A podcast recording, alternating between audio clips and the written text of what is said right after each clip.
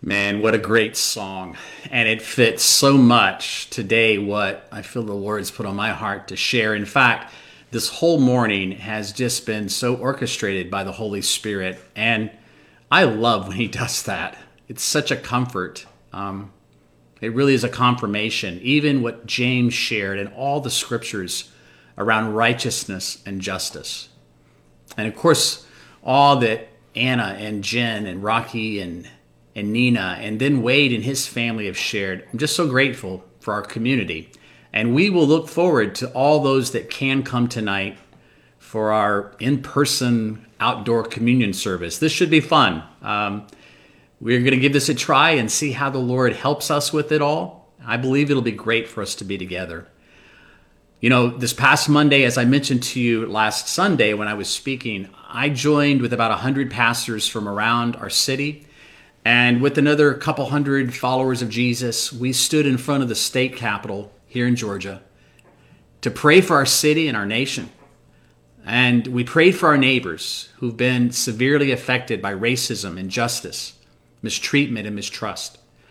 And we also prayed for families who've been severely impacted by the loss of a loved one, like the families of George Floyd and Breonna Taylor and Ahmaud Arbery and many, many others and we also prayed for our leaders, the mayor of Atlanta, the municipal governance over many of our smaller towns around, our governor, and others in authority, including those who put their lives on the line to protect and serve our communities as police officers and National Guardsmen and women, the vast majority of which are noble, wonderful people who are doing a hard job, and we need to be praying for them too. We heard on those moments there uh, on the steps of the Capitol, we heard about building bridges of trust and listening between Black and Latino, Asian, and white communities. And it made me think of our county where our church building is located, Gwinnett County, which is the most diverse county in the state and maybe one of the most diverse in the United States and the demographics that make up our county will be what America looks like in the next 20 years. And we stood together there in front of the Capitol and we asked for mercy over judgment. And we called out demonic spirits of racism and division and violence and hatred and anarchy. And for those who are able to, I'd like to encourage you to join uh, this group of leaders and many other believers in the One Race March on Atlanta on Saturday, June 19th. You can find details about it on our Facebook page. And that march will be an attempt to gather believers from all over the region to call the church to stand united against racial violence, to lament, and to call for change. But marching on Atlanta is only a token it has to come out of something more. It has to come out of a life of reconciliation, first with Christ and then with each other. If we march, we better have first walked into our neighborhoods. We better have listened to people and done a better job of loving and building relationships, especially with those who are different from us. It's also about parents taking the time to have conversations with their children even when they're young, teaching them about these issues and about what God's word says about them and praying with them, helping them understand that we are a nation, we are a people that are that is in need of God. And we should take our kids with us wherever we go as we're loving our neighbors as ourselves. It's about recognizing that the most important thing that we can do as followers of Christ is to pray.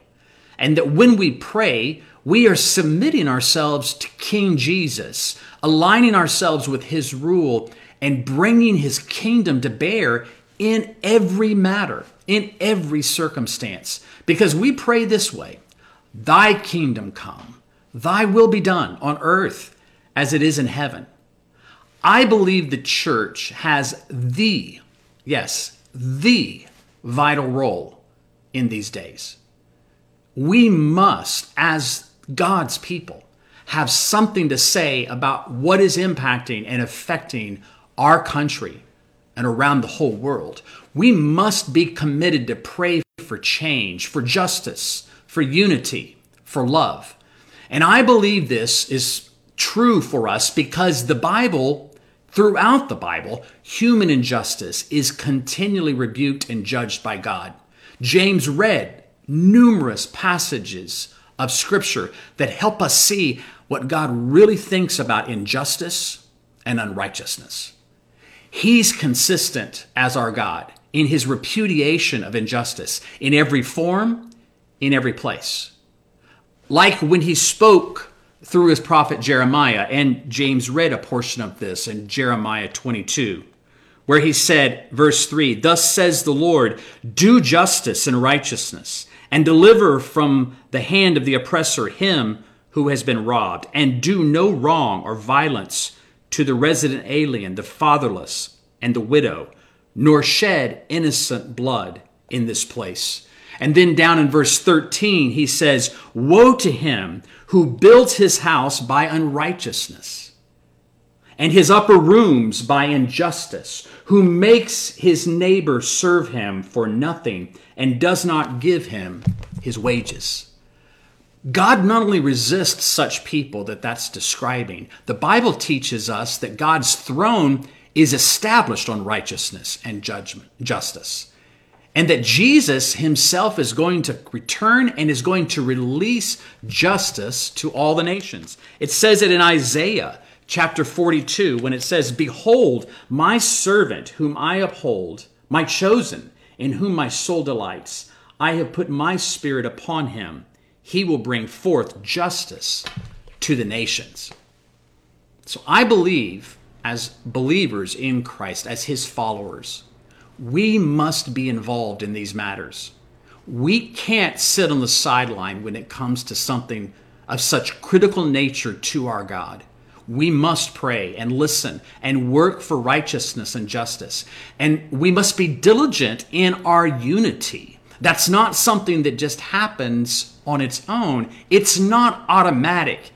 Fighting for a spirit of unity is required within the body of Christ. It takes hard work, the hard work of listening and not just always talking, of hearing somebody else's story and letting that story impact you because we weep with those who weep. We need to learn from our own past and we need to change how we do things, loving each other as Jesus commanded, and not allowing division when Christ is calling for unity. I want you to listen to what Paul told the, the church in Corinth.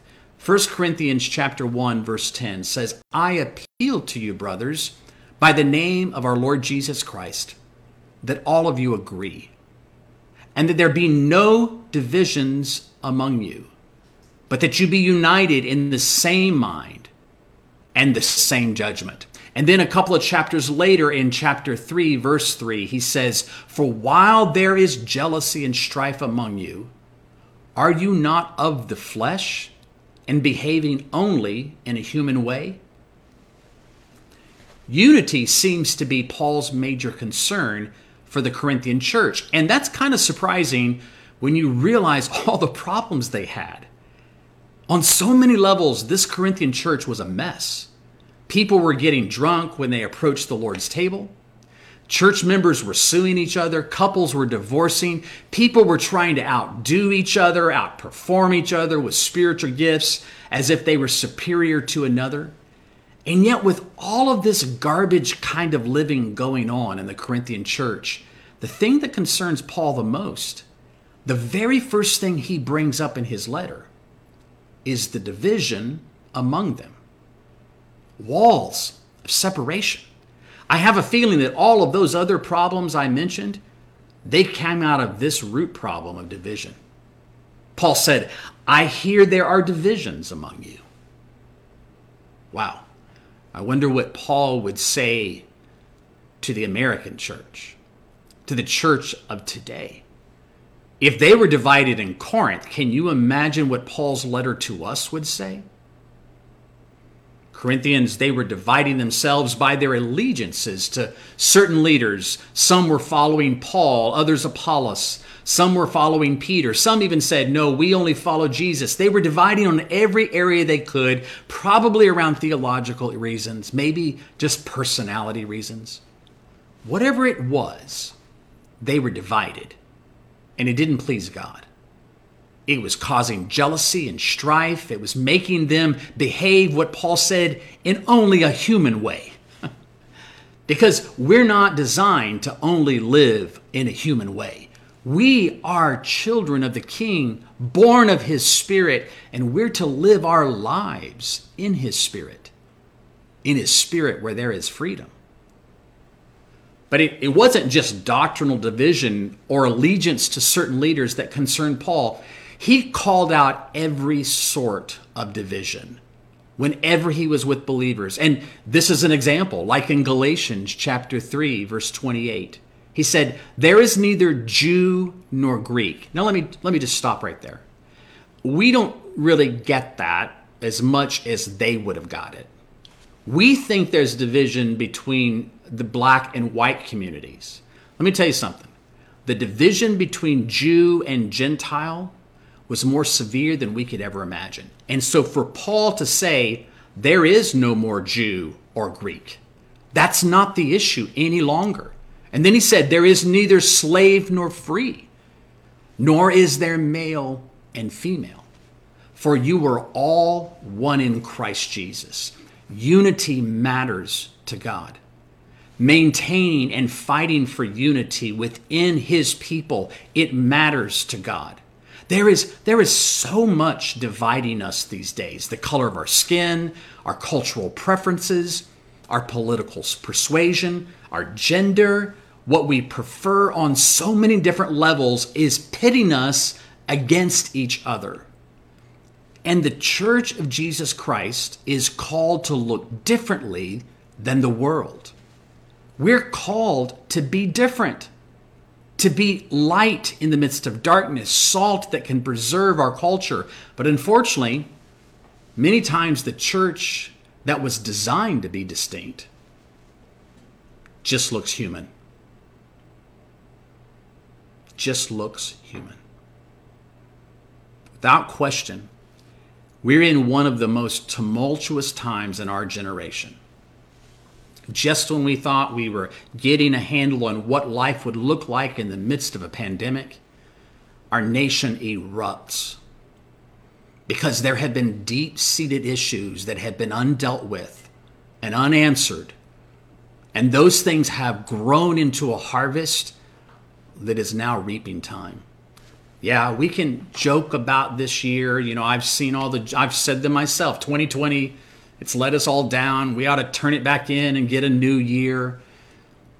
But there's a shaking going on. It has nothing to do with 2020, it has everything to do with a reaping of what we've sown. It's a reckoning, it's a purifying, it's an opportunity for the church and for people at large to repent and return to the Lord. Scripture tells us in Galatians 6 7, do not be deceived. God is not mocked. For whatever one sows, that will he also reap.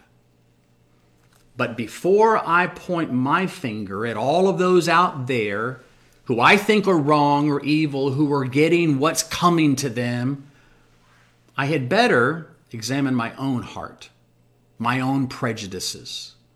My heart and hands have not always been clean. They may not be clean right now. Like Henri Nouwen says, the cruel reality of the world is the cruel reality of the human heart, our own included.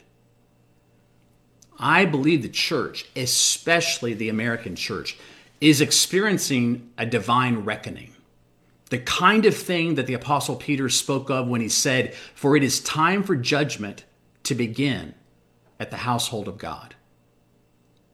And this reckoning is not simply because we've sinned, it's because in so many instances we've self righteously stood as though we have not sinned, where we've used God's word to our advantage instead of allowing it to work in us and use us for His glory.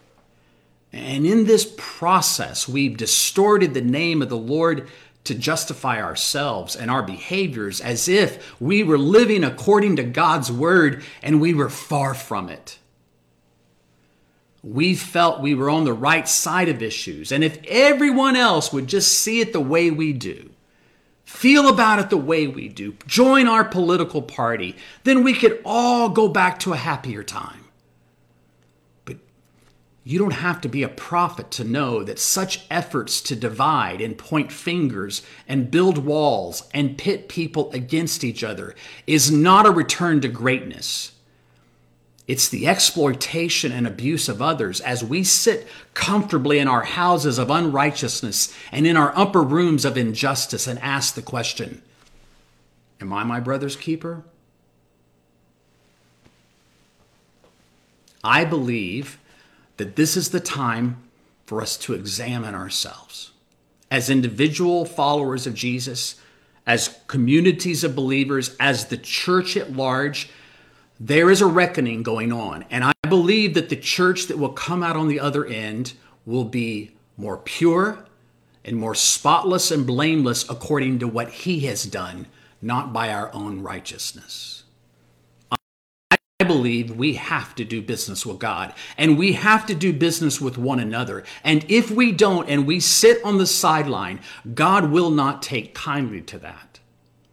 I believe there are at least three things we have to do as the, the universal church of Jesus Christ. And it is imperative that we lead in all of these areas. First, we must humble ourselves. Easier said than done.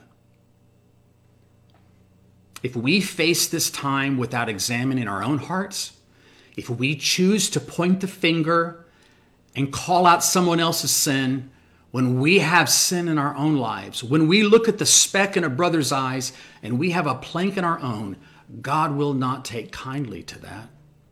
He will resist the proud. That's what the scripture says.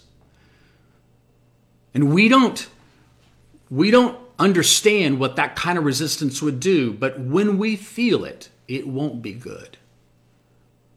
We need to change. We need to find God's grace in the midst of our humility. We need to find God not resisting us as he does the proud, but giving grace to us. That's what we need.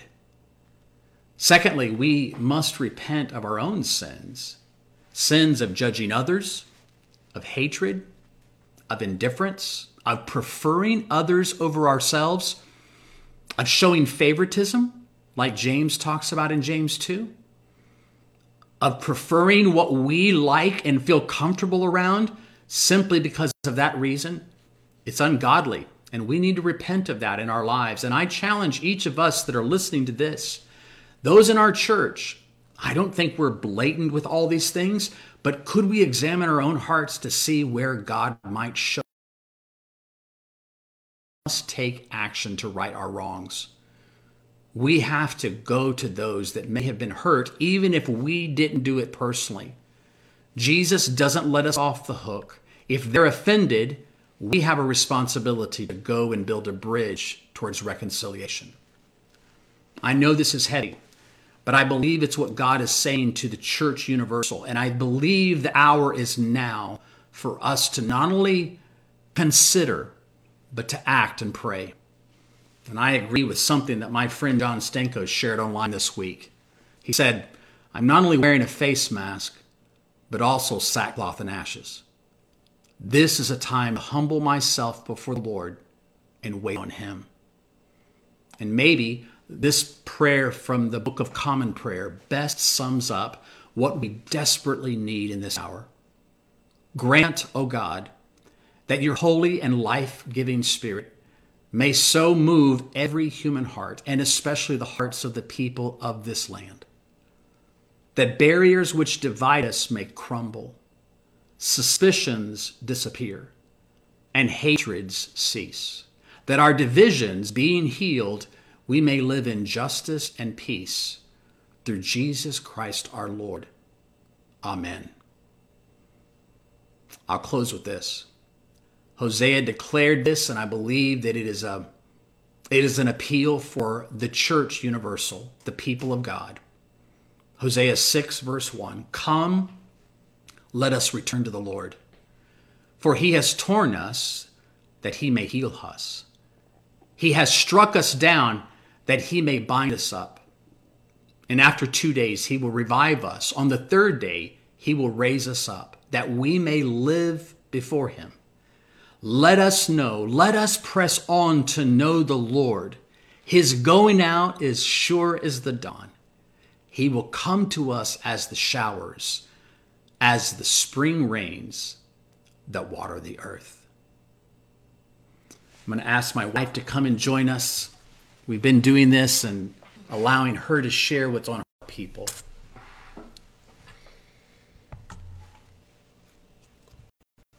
When you were first speaking this morning and you talked about the fact that when we submit to God's perspective in something, it allows his kingdom to come to bear in hmm. us and in that thing and in that circumstance. And there's a passage in Isaiah in chapter 32 um, that says, A king will reign in righteousness and rule with justice. And our king is already reigning. Yes. The question is, is he reigning in me right. in this moment? Is he reigning in my life in the way I see other people, think about other people, respond to other people? Am I willing to decrease, like Wade said, so that his kingdom in me will increase? Yes. But here's how it describes the kingdom the king will reign in righteousness and he will rule with justice. And when that happens, each person who's submitting to that kingship will become a shelter from the wind, a refuge from the storm. They will be like streams of water in the desert, the shadow of a rock in a thirsty land. We are in a thirsty land. Yes, we are. But his kingdom is a kingdom of righteousness and justice. And if that isn't what's coming out of my heart, if that isn't what's coming out of my mouth, if that isn't what is being displayed in my life, then he is not my king. Hmm. We don't get the righteousness, peace, and joy without the kingdom. That's right. And we don't get the kingdom without the king. Yes. So, my prayer for us this morning is going to be that we let him bring his kingdom to bear yes. in each of us. Yes. Let's pray. Father, thank you for this compelling and constraining word. It is convicting, but your conviction is so full of hope that we can be changed, that we can be different. And if we let you make us different, then we can make a difference in the world. We can be the light and the salt that Chris talks to us about. So, Father, I ask this morning that we would not move away from this uncomfortable place and seek comfort again, hmm. but that we would let this work have its perfect work in us. Hmm. That we would let you search us and try us and see if there be any wicked way in us yes, and lead us into everlasting life. Yes. That we really would become well springs, fountains, gushing life, mm. and that anything that hinders your kingship mm. from being the the center and the outcome and the outflowing of our lives, that you would address it, yes, Father. Lord. That as a father, you would discipline us because you love us. Yes. And so we accept your discipline this morning, Lord. Yes. We do say we have been wrong. And we want to yield to whatever you're putting your hand on in each of our hearts. Yes. We want your kingdom to come in us, that you, your righteousness and justice might flow out of us, mm. and that we would not relate to each other as merely humans. Right. But that your divine impartation would would be the thing that defines us. Yes. Your love for others, not our ability to love them, but your love for them. Yes. Make it so, Lord. Father, we we ask not only for the correction and discipline that we need to have as your church, we also ask, Lord, for the outpouring of the Holy Spirit. We need, O oh God, for there to be renewal, revival in our land. Because we know that the promise that you have made to us is still for us. And so we pray, God, that even in these days of adjustment, of repentance, of realignment, of listening, of doing the hard work of justice and righteousness and unity, that we would also see the outpouring of the Holy Spirit in our day. We've heard of your fame, O oh God. Renew it in our day, yes. we pray. And I pray that our church community, our spiritual family, would not be sidelined. We would be in the middle of the things of God in our yes, neighborhoods, in the city of Lawrenceville, in the greater Atlanta area. We pray, God, that you would use us. We are your servants, oh God. Here we are. Send us, I pray. Thank you, God, for this day and for what you are saying to us and help us to walk in obedience to your word. In Jesus' name. Amen. We love you very much, and yes, we are excited that we'll get to see many of you tonight at 7 p.m. on the front grounds church building, and uh, we'll rejoice around the Lord's table and encourage one another in the things of God. The Lord bless you.